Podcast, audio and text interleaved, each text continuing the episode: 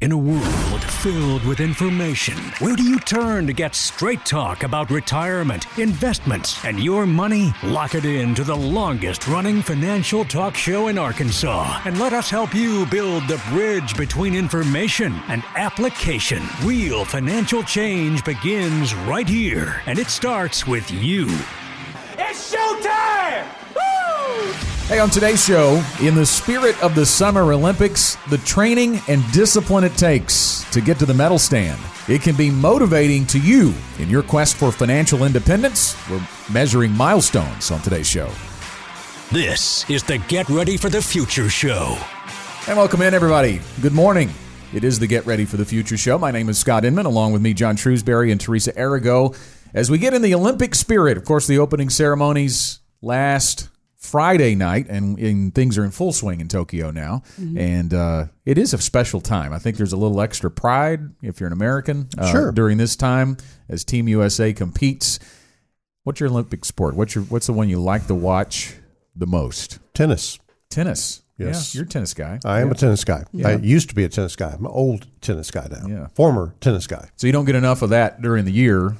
You still uh, like it in it, Olympics too? Yeah, I mean, yeah. it's uh, it, it's definitely the most interesting thing to me it, yeah. because I played the sport at one particular point in time. But but I think that that you know there's a lot, uh, as you said, there's a lot of interest there. I do this kind of drive by thing because it's so long. You yes. know, it, yeah. it, just takes forever to to really know what's going on. So I just kind of check in on it every once in a while and kind of see how we're doing. I like the the the medal standings that the media has kind of basically you know created and said, okay, well, here's where everybody stands, and as long as we're beating everybody, then I'm, I'm good. You're good. so You're you're just checking to see yeah. that flag that the national anthem's played. That's, That's right. all you really want to right. know. That's it. Well, I think the unusual sports is where I kind of dig in. Mm-hmm. There, there's sports there, Teresa, that we never see and never care about any other time except when the Olympics come yeah, around. Chad and I, Chad works with me in the Conway office. We were looking at the list of sports that go into that, and there were several of them we were going, really? That's that's a thing. And uh, one of the things was um, there's a three on three basketball, which I thought is just the way you play street ball, but apparently that's a thing. So uh, even at the Olympics, and he said it was pretty rough watching the other night that they were playing a lot like street ball in that too. So uh, I was like, ooh, no blood, no foul. Okay, I can go there. That's about the only way I can play basketball because I'm not that good. So I just waylay everybody I'm playing with. Good to know. yes. Do not play basketball with Teresa. Good Yeah. to know. Well, I did you know I was watching the other night and surfing was on. They were try- they actually weren't that would be showing cool. the competition. They were showing that an American surfer had had won the gold medal, but I didn't know that had no it was idea. even a, an Olympic sport. But they've entered surfing, and and then they've added. You know, they're always adding. Uh, uh, uh, events to existing sports. I like to watch Yes. swimming, and Katie Ledecky won last night. The fifteen hundred. That is a They've added that. Took swim. Took fifteen minutes for them to finish this race, John. Can you imagine fifteen minutes of swimming and not just swimming but racing? Yeah. No, no. so I can't tell you when five I was seconds of swimming. when I was back in my lifeguarding days, we had to swim a fifteen hundred meter swim as part of our final exam to get it, but we only had to like we we took like 30 45 minutes you know we did, we couldn't yeah. stop but we definitely were not going that fast so i can't can't imagine. imagine getting that done in 15 minutes Well, when you think about how amazing these athletes are, and they certainly have immense raw talent, and but it's the training, it's the discipline, it's the sacrifice. You know, speaking of swimming, Michael Phelps once told once told ESPN that he eats roughly eight thousand to ten thousand calories a day. Now, I could probably do that, but I wouldn't. i tried that but i didn't look like him it's weird That sounds pretty easy, actually, when you think about it. But he eats lots of pizza and pasta, and he routinely eats foods like fried egg sandwiches. You know, and that's just the eating part of it because he's burning that all off, right? I mean, it, it, but the sacrifice and the discipline it takes to be an Olympic athlete, you know. It doesn't quite take that to reach financial independence, but I think that's kind of our jumping off point today. Is mm-hmm. there are similarities. You can mirror that. It is not going to be easy. Nobody nobody wakes up wanting to be an Olympic athlete and and just kind of haphazardly goes through the training and gets there. You don't just roll it out there. No. Uh, You've got to have a lot of discipline, and financial independence is, is really the same thing. And and I think oftentimes we don't want to think about the fact that that our progress up the ladder, if you will, on financial independence really does uh, equate to how much financial discipline we have with the things that, that we're doing. And, you know, you can take anything to an extreme. And if you look at the life of an Olympic athlete, you, you, you have to say that that's extreme. You know, that they, they go through a lot of stuff to be able to, to just have a chance at that 15 seconds of, of fame or whatever mm-hmm. the case may be. But I think it's a lot easier to reach a comfortable level of financial independence. You don't have to just 100% totally change your life. Mm-hmm. I think you can make a lot of good progress and get to a very comfortable level of financial independence by employing some discipline, but not to the extreme. Yeah, and the thing that always amazes me too is that they they never seem to make mistakes. And then when you watch, for instance, like that swimming race last night, the announcers already pretty much know what's going to happen. Like the, mm-hmm. occasionally there is a shocker, but why do you think that is? It's because these times that they record over and over again, Yeah. they've measured, they've had milestones, they know. This is what we did last time. You're gonna you're gonna work harder. You're gonna sacrifice. You're gonna get an extra second off your time. In in, in the case of swimming, um, they they know that going in how they're going to perform because they've measured the milestones along and the way. along the way they've tweaked it Yep. as they've learned themselves as they've learned their sport they're tweaking it constantly and that's something that kind of relates to financial independence too is that you know where you are today and you've got to make tweaks you've got to make changes a little bit along the way to get where you want to go and to refine your goals too Well, and, and I think that we have tried to create something here at GenWealth that actually does speak to that and recognizes that and helps that.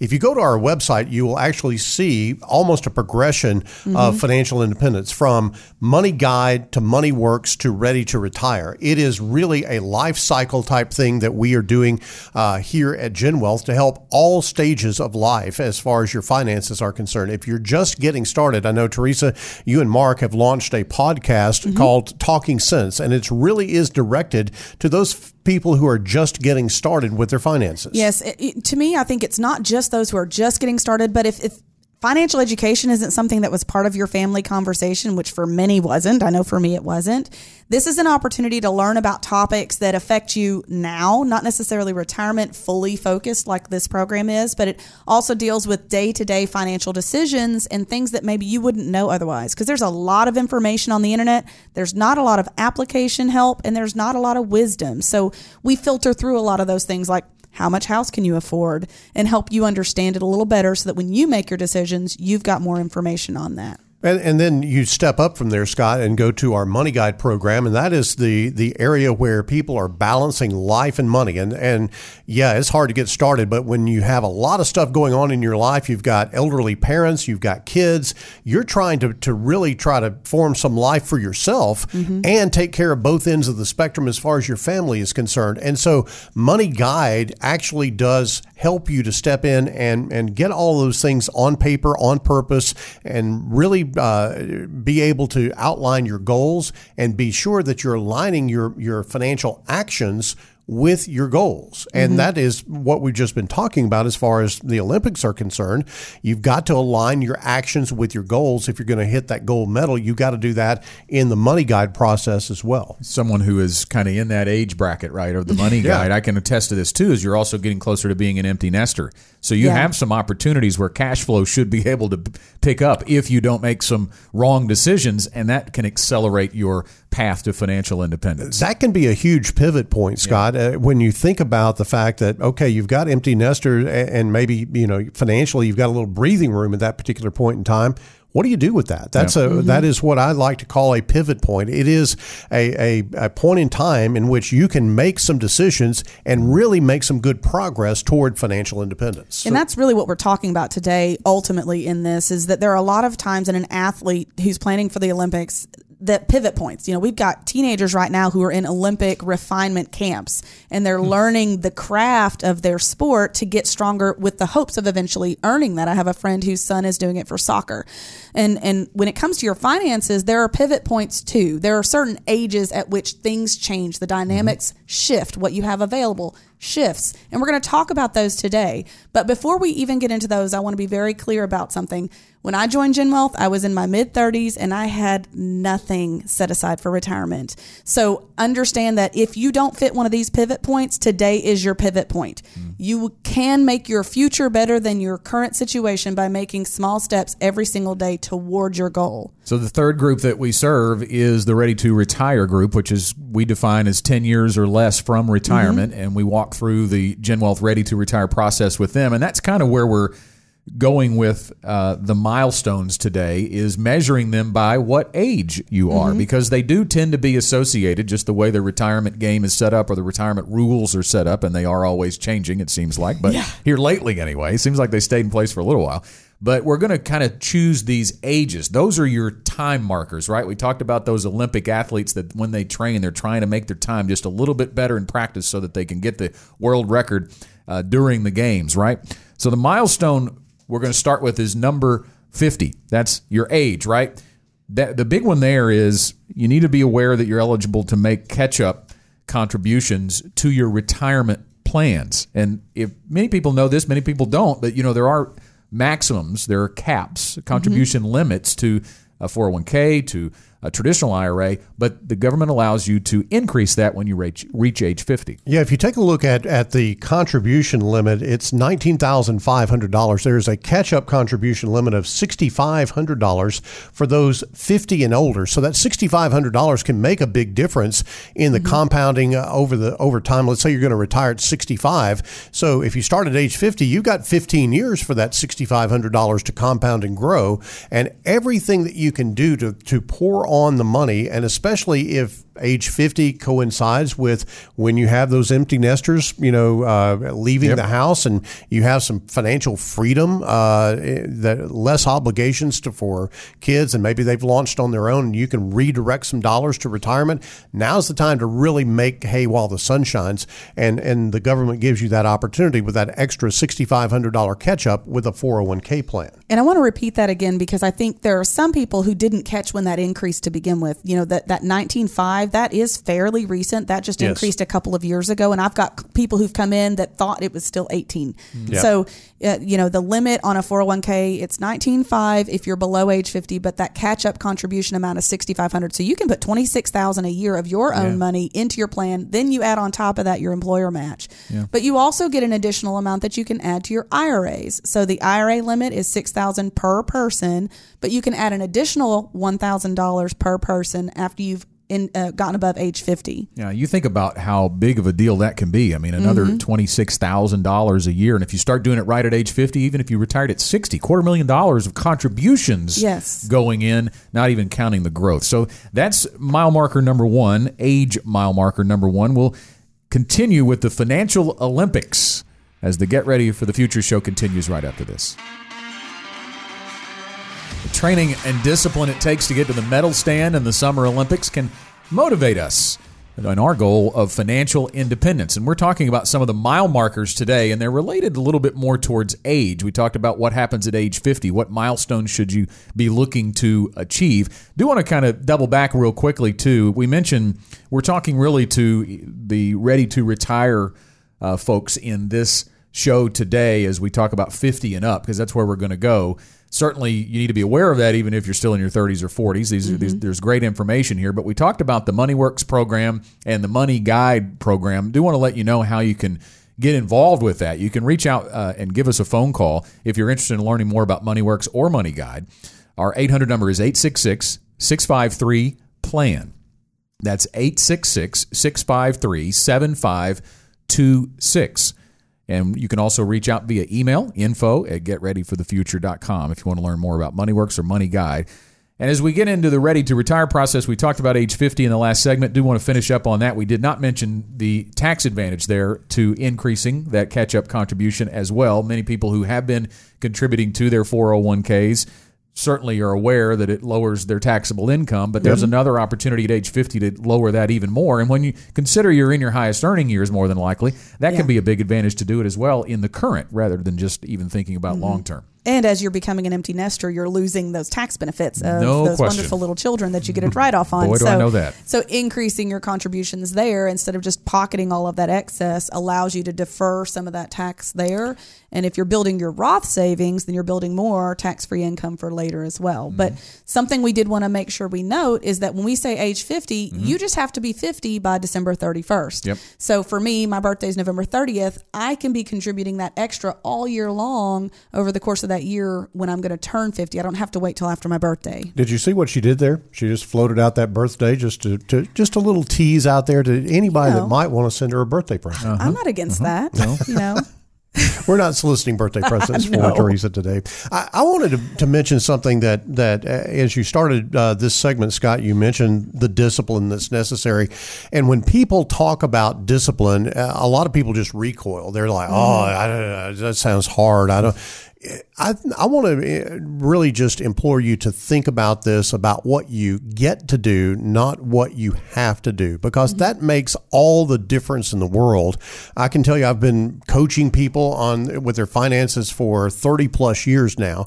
And the mindset that you either have or don't have is very pivotal to the outcome that you're going to get. If you start it with, you know, this drudgery thought process of oh I got to do this. It's just I got to be disciplined and I don't get to I, that budget thing is going to restrain me from really having freedom and all of that type of thing. You're not going to get there. You got to have a different mindset about that and I think it's the same mindset Scott that you- you mentioned that an athlete has to have. They have to think about that 15 seconds of glory that they're uh, likely to get worldwide for being a champion at the Olympics uh, to being a medalist at the Olympics, even if you just get to stand on the podium, you know, and and uh, it doesn't matter what color your medal is, uh, it, you still impressive. get that that that uh, benefit. That's what they are focused on. That's what they're working for. That's what all of the sacrifice is about.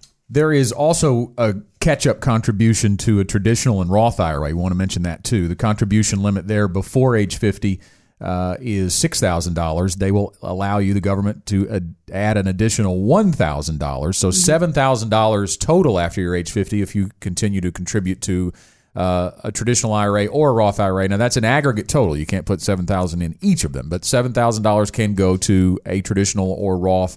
Or you can split them if you want. But if you are Roth eligible, that's another thing we should mention too. If you are in those higher income earning years, you may not be eligible to contribute to a Roth, but the catch up does apply there. But if you're married, that's each. Yes. So the husband can put in up to seven, the wife can put in up to seven. Even if one of them is staying home, not working, as long as there's earned income to cover it, you can do that as well. All right, so our next age milestone to kind of measure where you are in financial independence or on your journey towards the gold medal stand, if you will, to keep the Olympic tie in is age 55.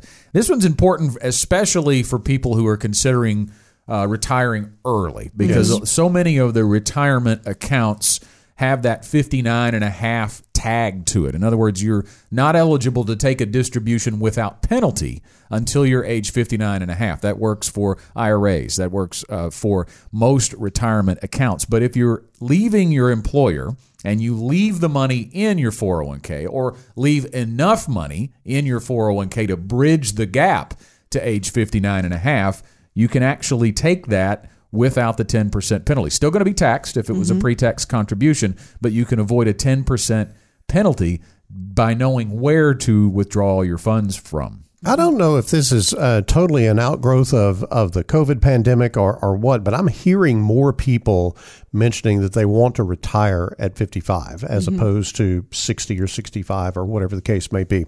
And let me just say that that is a call for even more discipline because when you think about the dynamic of, of retirement income planning, you've got to be able to stretch a certain amount of money over a longer period of mm-hmm. time. And I can tell you from working with this for so long that if you just move the needle by two or three years, it puts a significant strain mm-hmm. on the amount of money that you have. So you got to have more money to be able to retire at 55 than you do at 65. I think that's uh, obviously clear because you've got to be able to, to uh, cover that that you know 10 years of, of income. Mm-hmm. But the other thing that you got to think about is inflation during that time Yes. and being able to adjust that over a longer period of time. Yes, because you got to keep your buying power. It's not just about the dollars you take home, it's how you make those dollars work for your day to day budget. And when you're looking at your typical retiree, if they're retiring in their 60s, they're looking at 30 years.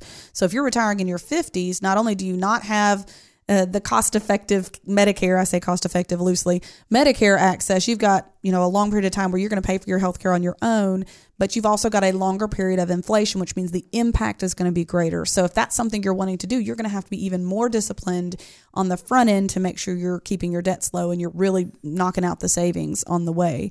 Um, but there are also some caveats to this rule. So we want to make sure we're clear about that. When we say that you can pull penalty free from your previous employer, we mean the last person you worked for and only if you're fully retired. So Yep. you can't leave an employer at 55, go do something different and be able to pull from that prior employer. That's not how this works. Yeah, it's got to be a full retirement type thing, and it doesn't include a past employer's retirement program.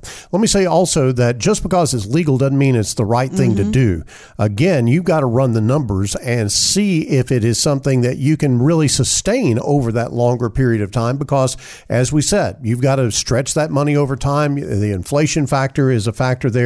Age 55 retirement sounds great, but again, you've got to employ the discipline early on to be able to make that happen. Yeah, and if that's you, if you're thinking about retiring at age 55 or somewhere in your late 50s and you don't have a written retirement income plan intact, I would invite you to give us a call. You can call us toll free at 866 653 PLAN. That's 866 653 7526 or reach out via email.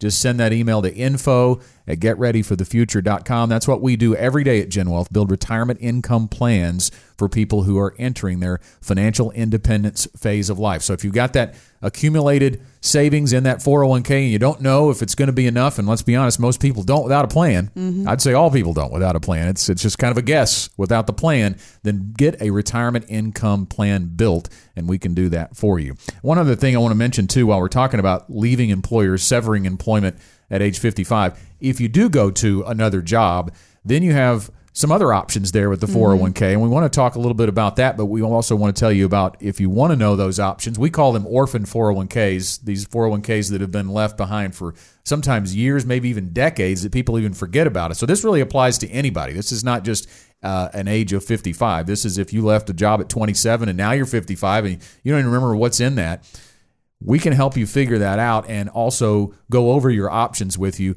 We did a fastest four minutes in finance on the options you have when you leave an employer, what to do with that 401k. If you haven't signed up for the fastest four, you can do that by texting the word FAST to 501 381 5228. Again, 501 381 5228. The fastest four minutes in finance is a bit of a spin-off series. Mm-hmm, it used mm-hmm. to be on the Get Ready for the Future show. We needed that extra 4 minutes of time because of the radio formatting with different radio affiliates we had. We no longer need that. So we don't do it on the show, but we are now sending it direct to your email inbox. So if you text the word fast to that number 501-381-5228, you'll get that once a week.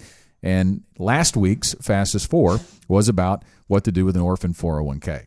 Yeah, and I think that uh, just as an encouragement to you, that the fastest four is one of the elements that we use here at Gen Wealth to help you to really educate yourself about what's going on in the world in uh, finance. We may be talking about the markets, we may be talking about rolling over a 401k plan. There's a lot of different subjects out there, but we wanted to give you something that was just very quick burst, four minutes of your time, and you can get that information ingested in a way that you can actually use it. And then obviously you can actually reach out to us and say, Hey, I'd like to implement some of the things that I've been hearing about on the fastest four. And you can certainly do that by reaching out to us here at Gen Wealth Financial Advisors. Go to getreadyforthefuture.com and click the uh, appointment uh, button there, or you can uh, just give us a call at 866 653 PLAN. Financial Olympics going for the gold, the, using the discipline and sacrifice that athletes uh, endure to get to the medal stand to motivate us to get to the financial independence medal stand in life. We're up to age 59 and a half, and that kind of bridges from what we were talking about with orphan 401ks because a lot of people don't realize that you don't have to sever employment if you reach 59 and a half and you are still working at your employer in most cases. Not all 401k plans offer this, but the large majority of them do Mm-hmm. offer what's called an in-service distribution and 59 and a half is that magic number when it comes to retirement but it becomes very important if you're planning even if you're not going to retire at 59 and a half you're still going to work mm-hmm. it gives you a great opportunity to do some planning and make some decisions with that money Most employer plans are accumulation vehicles. They're not made for distribution, which is why this exists. So that as you're nearing retirement, you can get your income plan kind of initiated and kind of part funded so that you're getting a head start. You know, if you're going to retire, nobody controls what the market's going to do. And if you retired into a bad year and you weren't ready, that can be something that just totally derails you. But if you take this opportunity when you have it to do that 59 and a half distribution and you get to do it once a year going forward to be able to keep funding that, then you can work your way towards that where it's not as impactful if the market has a dip in the year that you retired. Scott, we make the analogy that going from uh, working to retirement is like shifting from one season to the other in sports. And since we're talking about sports and the Olympics, let's talk about these two sport athletes, especially between football and basketball. You'll see that happen sometimes where a football player plays football, but toward the end of the season, he kind of fades out of the football game and begins to train for basketball mm-hmm. because basketball is a completely different discipline. And when you think about the 59 and a half rule, that is an opportunity for you to begin to prepare your retirement for the transition, for the thing that, that you're going to go to, which is taking income. And it's a completely different paradigm than building up money in your 401k plan. To be able to do a 59 and a half withdrawal, you're able to actually uh, continue contributing to your 401k plan as you're working, but you are also able to then take the, the corpus of that money, that, that the lump sum of that money, and do something completely different with it and get it aligned with a retirement income strategy. and rolling it over to uh, an IRA is not a taxable event, so Correct. everything stays pre-tax dollars, and the withdrawal process once it's in an IRA would be the same as if you were pulling it from the 401k because you've reached 59 and a half. Uh, it would just be taxed at ordinary income tax rates. Measuring milestones, the financial Olympics. That's the subject of today's Get Ready for the Future show. Back in a moment. Welcome back. Inspired by the Summer Olympics, we're talking about the financial Olympics, maybe motivating us to be better uh, disciplined and sacrifice a little more so that we make sure we reach financial independence. That is the medal stand in life uh, for us. And there's a really easy way we offer too to check up on where you are. If you want to check on that milestone, we have the 15 minute retirement for you. You can text the word checkup to 501 381 5228. Again, that's our number for uh, to receive a lot of resources from Gen Wealth 501 381 5228. And if you text the word checkup, you'll be able to go through the 15 minute retirement process. Uh, it takes less time than it does to check your social media. Just spend a little time and give you a bird's eye view. It is certainly not a very comprehensive view, but it gives you a good idea of where you are. It's a good milestone for you on your path to financial independence. We are using milestones today that are a little more connected to ages. So we're talking about uh, people who are getting closer to retirement. We talked about age 50, what to look for there, age 55 and 59 and a half. We're up to age 62 now. And the reason that's important, it is the minimum age at which you can choose to begin receiving Social Security retirement benefits. You are eligible now to receive a benefit, but of course, it is at a lower amount than if you reached your full retirement age, which that full retirement age varies a little bit, but for most people now it's 67.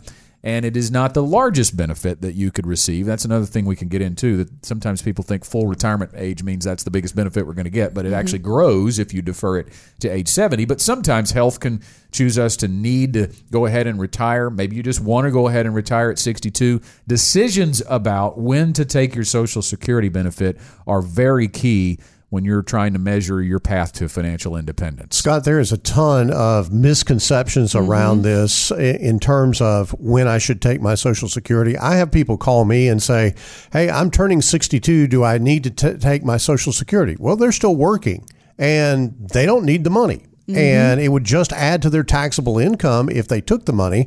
But there's this underlying thought process that the government's going to run out of money and they're going to stop paying me a check, so I need to get mine as as much as I can as quickly as I can, and that's just a falsehood. That is that is not how this is actually going to play out as far as Social Security is concerned. Look, Social Security is uh, run by a trust fund, and that trust fund does have a depletion thing going on with it, but that doesn't mean that they're going to run out of money and stop paying benefits. I think that Congress, you know, this is a long story that we've we've talked about a lot on this show, but Congress will eventually do the right thing and, and make sure that Social Security is uh, arrives intact with you. Now they may make some tweaks to it and things of that nature, but it really is not a decision that needs to be made based on whether the government's going to have any money or not, because they've got the printing press, they'll have money. But the question really is, Teresa, what does it mean to your retirement income plan? And that's where it becomes a lot of uh, really intricate math that you've got to go through to understand when the right time to take is. Yes, I think another misnomer related to that is many people say, well, I'm retiring at this age, so I'm going to take Social Security immediately. And that's not always the case. It's a part of the puzzle that is your personal retirement income plan, but it's only one piece and it's an impactful piece. So we need to make sure we get it right. And there are a ton of different claiming strategies that can be employed part of our ready to retire process is that we look at it from a bunch of different angles. If we change it to this age, what does it do to the overall plan? And look at the different impacts and help you decide which one makes the most sense for you and your family with your unique goals. Yeah, there are scenarios that we run in just on Social Security mm-hmm. to say, should we take it at 62? Should we take it at 63? Should we take it at 67? Should we take it at various ages to test whether that has an impact on your overall retirement thing? I, I want everybody to really understand this. Social Security enables the money that you've saved for retirement to last longer. Yes. And so that's the test that we're looking at. How much impact does it have on the longevity of your money?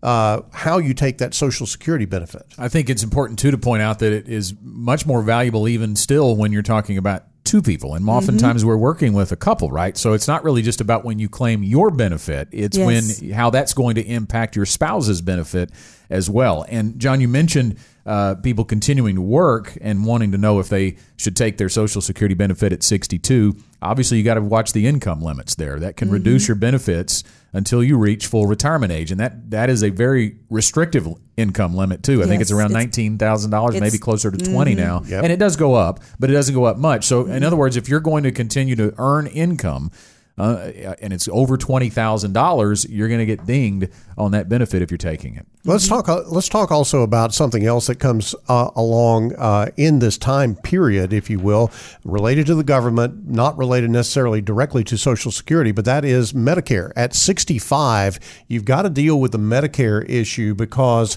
Medicare actually penalizes you if you don't sign up for Medicare at a particular time.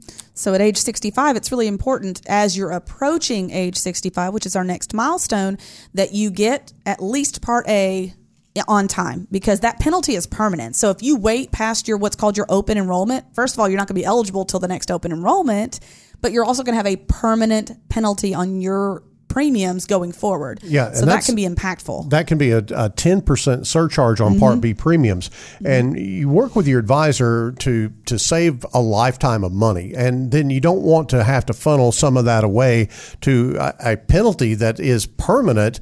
Uh, as it relates to your health care. Uh, health care is expensive enough. Uh, you know, we, we have uh, lots of cost of health care in retirement. You don't need an extra penalty for you by missing that age 65 sign up for uh, Medicare. And Medicare Part A is your primary insurer at age 65. Whether you have insurance through your employer, if you're in a group plan or not, Part A is required at 65. Part B can be delayed, but make sure you do the paperwork so they understand that you have a group plan that's taking care of that part for you until you're ready to retire. And then three to six months before you fully retire, start looking into the Part B and the other supplements. But make sure you've got Part A at 65 to protect you from having some gap in coverage. I'm going to ask you guys to survey the, all the appointments that we've had. Let's just say in the last year, but maybe even over a longer period of time. What's the most common retirement age that we get if we ask someone, "What do you? When do you want to retire?" 65. It's right here, right? 65. And that's why. It- It's the Medicare thing. This health insurance thing is a big deal because if you retire before 65, you've got to figure out how you're going to be covered. You know, and, and there are uh, not too many number of companies anymore that provide continuing health care coverage. Uh, if you have a public job, you may have the option to carry that through all of retirement. If you have a private job, you may be able to extend your group benefits for a limited time through COBRA, uh, but you'll have to pay the full cost. So, so health insurance premiums are going to go up for a time if you're uh, prior to age 65 and not eligible for Medicare. And that, I think, goes back to why building a retirement income plan is so important. You need to know mm-hmm. what those costs are going to be. We talk about required income all the time with our clients, and sometimes they know what their expenses are now, but they need help figuring out what they're going to be in retirement. Well, and let's let's uh, kind of divert from all the technical things that we're talking about here for just a second, and let's talk about the psychology of retirement for a second,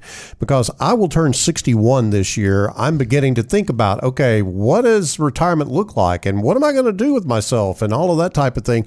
Those are serious questions, folks. Mm-hmm. You've got to really think about what life looks like on the other side, and you may be going, I got plenty to do. It's going to keep me busy and all of this mm-hmm. type of thing, but you could be going, I don't know who I am past my job. And so those are things that I think eh, that you've really got to to spend this time period, maybe in the in the 60s or so, beginning to think about what life looks like. Teresa, we talk to people about work retirement and doing yes. a phased in retirement. I think that really uh, does resonate with a lot of people. Yes, I think the studies have shown us people need purpose. And mm-hmm. when you're working, often that becomes a lot of what your purpose is. If you've got a family at home, that may be a big part of your purpose, what gets you up daily. But even in retirement, you need a purpose. We tell people all the time you have to retire to something, not from something, because the the things that get you up in the morning, that's what's really going to make you have joy. You've got to stay connected to people. You've got to stay connected to what drives you, and whether that's volunteer or a work retirement, which being completely blunt is what I'm planning on. I'm, I'm not the type of person that I could go home and stay home. But whatever drives you, make sure you're planning ahead for that and using those pre-retirement years to figure that out. Yeah, and I think that that clearly having a plan is better than going, I'll just figure it out when I get there because mm-hmm. psychologically that hits you really hard when your life changes and you're not ready for it. And yeah. and so clearly it's something that you've got to, to, to think through, you know, where do I want to live? What do I want to do? Uh, do I want to continue to work? Uh, and a lot of people, you know, have this kind of idea of I'll work till I die. Well, I wouldn't count on that either right. uh, mm-hmm. because healthcare issues come up, especially in your 60s. Uh, you've got to be doing some things to, to be able to, to sustain, especially if you have a job that is, you know, uh, some sort of manual labor or something like that bodies wear out. And so yeah. you've got to think about those things in this time period. The Olympic athletes don't continue to compete past their 30s, right? Yes. I mean, they can't do it at that level for very long. Mm-hmm. Uh, I, share a quick story about work retirement. I was in my dentist chair getting my teeth cleaned earlier this week, and my dentist told me that he's retiring in about a year. No, I did not know. He's very fit guy, looks great. He's seventy four years old. Wow, and he's, and he's just now retiring, right? Mm-hmm. So in my mind, I started asking him questions, and when I could talk, you know, with everything in my mouth, when, he, when he took something out for a minute. But I asked him, I said, "Well, you know what you're going to do in yeah. retirement?" He said, "Same thing I've been doing," and I didn't even realize this, but he'd only been working three days a week for a decade. Oh right? wow! So he he considered himself semi-retired mm-hmm. already. So it's mm-hmm. not going to be a much of a transition for him to fully back away. Yeah, yeah. and I, I, think that that works best for a lot of people that I've worked with over the years mm-hmm. as they fade into retirement, if you will. Instead it's of not, a hard stop. Yeah, yeah, it's not that hard stop, not that sudden change that, that really is a shock to your system, both physically and mentally. Uh, and, and, some people are, are wired differently. They're like, oh, when I'm done, I'm done. I'm yeah. going to the house. I'm sitting on my butt and watching TV or whatever the case may be. And, and that's fine fine if that's if that's your thing. I just want you to be prepared for it because retirement is coming. Yeah, and retirement income plan, we can fold that in as well, a mm-hmm. projected amount of part-time income, you know, but for a certain amount of time. Those are all parts of the written retirement plan that we put together for our clients as part of the GenWealth Ready to Retire process. To get started, through that process, you can reach out toll free 866 653 PLAN, 866 653 7526, or just email us info at getreadyforthefuture.com. So we're up to age 66, and this one's going to be rather short because there aren't that many uh, folks probably still descending into this. But we mentioned the full retirement age uh, mm-hmm. uh, for Social Security. For most people, it's 67. But if you were born between 1943 and 1954 and you're not retired yet, age 66 is your full retirement age for Social Security. So you have likely passed it, obviously, right? The math When works it's there. kind of working its way through it. There's 66 in two months, Yes. 66 in four months. So it kind of works its way up to 67 from there. So you do need to know your full retirement age because that is when your full benefit arrives. Uh, but again, like we referred to earlier in the show, that's not the biggest benefit. It is just the full retirement. Leave it to the government, right? Yeah, full I was about to retirement say. benefit. Uh, only the government could screw up the meaning of the word "full." You know, so It's very subjective. but but I th- again, I think that uh, if we can emphasize one thing about this whole Social Security discussion, it is it depends on what you're doing as far as your overall retirement income plan is concerned. So be careful about making some you know uh, just cookie cutter judgment about when you want to take Social Security. Sit down with your financial advisor, go through your retirement income plan, understand the impact of that Social Security decision on the rest of your money. Financial Olympics. That's the theme of today's show, taking some inspiration from our Summer Olympic athletes and the training and the sacrifice that they endure to get to the medal stand. Our medal stand is financial independence, and we're talking about some milestones to check along the way. Back in a moment.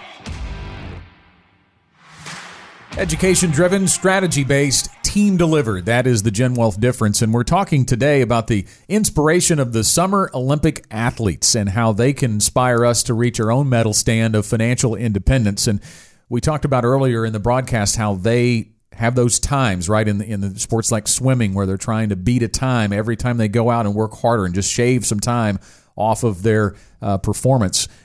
The same is true in your retirement. There are some milestones along the way before you reach the actual uh, closing in of retirement that you can make some checklists there and, and things you can do to accelerate that timeline towards financial independence. And we've broken them down by age. We talked about age 50, 55, 59 and a half, 62, 65 and up to 66. So now in this final segment, we're getting to age 70. Okay, so we're going to go back to Social Security in the talk here. We mentioned that the full retirement age benefit is not the biggest benefit you receive. If you wait until you're 70 to begin taking Social Security, that is the maximum amount that Social Security will give you. And it goes back to a lot of factors the Social Security analysis, uh, what your spouse's Social Security income when it comes to figuring out when to take your benefit. But we do have a chart here that we're going to show you the break even analysis uh, of choosing the earliest that you can take Social Security, which is age 62. Uh, we are comparing it to uh, age 66 and then age 70. And it usually ends up being about the same break point. Uh, it, it's around age 80. You know, on this graph, it looks like it's right before age 80, and it does vary some uh, depending on uh, your personal situation. But this is all based on really the benefit here is is how long are you going to live? And most people don't think. I would say my my experience is guys that they don't think they're going to live to age 80. Most people don't. So many Yeah. people come in thinking they're going to want to take it early because they'll never see uh, Never the hit that break even, even. break Yeah. even point. Well, and the other way to think about this is that if you live beyond 80, then delaying your Social Security is actually more financially beneficial to you than than than it would be otherwise.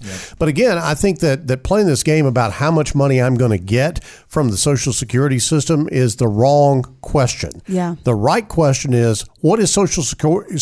I'll get this out in a minute.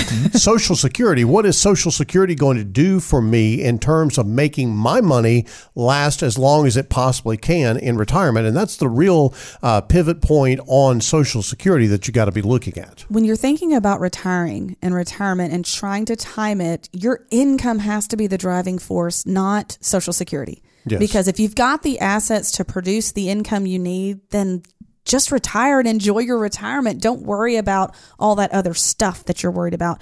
I think it's important that you understand that you focus on the right thing. You know, if I'm an Olympic swimmer and I'm worried about what it's like to run on flat land, that's not helping me. So the retirement game is more focused on income and social security is a piece of it, but it is just a piece. So that's why it's important to get with your financial advisor and have that plan in place that considers it and, and in light of all of your other pieces too. Scott, I can't let this go. Teresa has kind of alluded to being focused on the right thing as opposed to the wrong thing. Hmm. Throughout any time that you're planning for retirement, if your focus is on, let's say, uh, rate of return on your investments, then you're focused on the wrong thing. Yes. It's not about rate of return. It is about are you moving forward toward your goals? Now, mm-hmm. rate of return has an effect on that, and certainly you don't want a very low rate of return, but it's not that you've got to hit 20% every year. One of the Yeah. things I, I'm, I'm really kind of worked up about right now about what the market is doing right now because the market returns have been spectacular. And anytime I sit down with a client when we're doing an annual review these days, I go, look, this too shall pass. Yes. This this will go away. You will not don't expect this next year. Don't expect don't set up yourself for failure by expecting that you're going to get a 20%, 25, 30% return on your investments every year. Rate of return is a component, mm-hmm. and it is a big component to the overall plan, but it's not the goal. Right. And I think that's mm-hmm. the way we describe it: is we're outcome based. You want the success. You want to reach the medal stand, to use our Olympic terminology. Mm-hmm. You want financial independence. That's outcome based planning. Certainly, you need those rates of return for your investments to produce the income you need for that successful retirement but people do tend to get too focused and make that the main thing and that's that is losing focus for sure. All right so our final uh, age used to be 70 and a half and there actually is something we can use for 70 and a half because something didn't change but the required minimum distribution rules have recently changed. It used to be 70 and a half. When you reached or the year you reached 70 and a half you had to begin taking distributions from your IRA or your 401k. And specifically the pre-tax ones. Let's be pre-tax very ones. careful to Yep. make sure we clarify that. The rules have changed uh, recently due to uh, Congress enacting. I'm going to draw a blank on the Secure the Act or the was it the Secure Act? Yes, the Secure Act changed it. They've had so many. The CARES Act, the There's Security been Act, so many in a row. The Secures Act changed the RMD to 72. So now, as of January 2020, you must begin taking RMD starting at age 72. You may defer your first RMD until April 1st in the year after you turn age 72, but then you're required to take two distributions that year, so it's probably not advisable to do that. Now, the one the one thing we should point out too that 70 and a half still exists for is they did not change the rules with the QCD, the the uh, qualified charitable distribution. So you can actually still take those at 70 and a half and what that is is basically if you want to make a charitable contribution with your RMD, then you can make that without it being taxable if it goes directly to the institution. And that's a huge tool, especially if you have a larger asset base that you're trying to help your tax situation because you're required to take that distribution for your RMD so it's taxable to you. But if you instead defer that to a charity that is a 501c3 charity, it's not taxable to you that year. It's also tax free to them. So it, it really extends your dollars. The alternative would be you take your required distribution home, you pay taxes on it, and then you're using net dollars to donate. So it's really beneficial when you're old enough to do that, especially if you uh, don't need that money for yourself to do that instead and help your tax situation. The government is the king of complexity too, and Yes. and when you think about how complex these things are, it even gets more complex if you have an employer plan and you're still working. Let's say at 72, but you have an IRA. And so you are required to take your RMD from your IRA, but if you're still working, you're not required to take an RMD from your 401k plan. So, eh, you know, again, it is one of those things that you got to have, you know, a guide to get through Yeah. this, this, this, uh, you know, menagerie of, of just stuff that's out there. Well, and let's talk about that penalty. because if you get it wrong, yeah, that's what I was thinking. Yeah, there you go. Uh, The the penalty is 50% of what you should have taken. So if you mess up and think, "Oh, I'm still working, I don't have to take an RMD," but you have that IRA sitting out there, you could hit, get hit with that 50% penalty as a result of not taking the RMD from the IRA account. It may change again, by the way, the RMD rules. Yes. Secure Act 2.0 is working its way through Congress, and they could raise it to 74, and it actually may be different based on your date of birth, right? So they're really making it even more complex. I, I wonder if uh, this is a novel idea. I, you know, nobody's probably ever thought about this in Washington. Why don't they ask the people that are in the retirement income industry Hmm. how to structure this and do it? Do it one time, be done with it, quit changing the rules. Yeah, is nice. that a possibility? Probably not. Probably Yeah, not. no. Okay, I just thought I'd editorialize there for a moment. Now, where these RMDs come into play, I think we should point out too, is it, it, most of the time our clients, I would say, are taking distributions from qualified accounts prior to the RMD age if they're retired. Uh, but if for some reason your Social Security and pension is enough and you're not taking money, uh, additional money, then these strategies come into play. Um, and then also, if you have a lot of non-qualified money, it can help how it, it can help steer how you develop your retirement income plan. Right? If you Yeah. have non-qualified money that can bridge the gap, and you may you may want to take the qualified money first though, because you may want to To start taking it. Mm-hmm. lowering the base so that the required minimum distribution is less. Another thing to touch base back on that qualified distribution, the charitable ones, your taxable income drives your Medicare premiums in retirement, in case you didn't know this. So if you have the opportunity to defer that income to someone else, that also helps limit the impact of your required distributions on your Medicare premiums. Because if you're forced to take income that you don't need and then it increases your Medicare premiums, that's like a double whammy to me. Mm-hmm. So if you have the ability to do those, that's another way that it may help you. It also can affect how you take those distributions from your retirement accounts based on the changes in the rules of the inherited IRA too, which we've talked about. As now as it transfers to the next generation, your children are going to have to take that money out in a 10-year time frame rather than being able to stretch that over the course of their lives. Beautiful timing. How did you do that? The bell, right as I finished a sentence, that is the bell you have signaling. paid Casey to time that on on your last word. I'm, I'm just Mm-hmm. absolutely sure. He's always listening. it is time for our final thoughts, and Teresa, we'll start with you. having an advocate is huge. There are a lot of dates we've talked about today, and there are a lot of things that you can do to work towards your goals. But having somebody coaching you and helping you through those so you don't have to memorize them is a great tool, also. So I'd encourage you to reach out to your financial advisor and make sure that you guys are tracking your deadlines and your um, kind of pivot points so that you're ready when the time is right.